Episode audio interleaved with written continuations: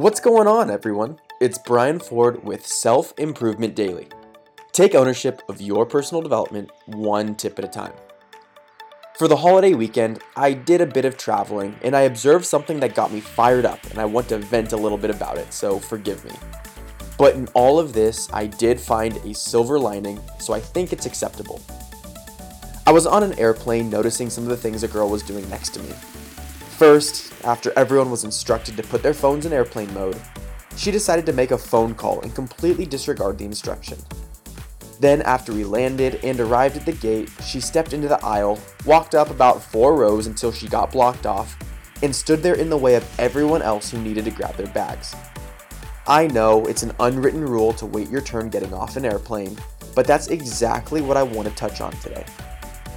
In a public setting like this, I think it's so important to understand and appreciate your role in society.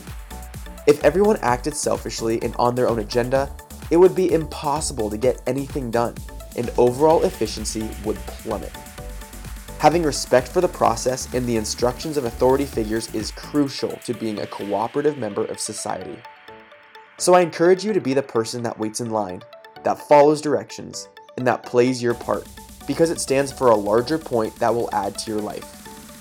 In this complex and interconnected world, the only way we can truly be effective is if we play nice with others, and sometimes that means inconveniencing yourself for the greater good. And while you're at it, put your tray tables up, make sure your seatbelt is securely fastened, and all personal items are stowed completely under the seat in front of you. Thanks for letting me vent. I'll see you next time on Self Improvement Daily.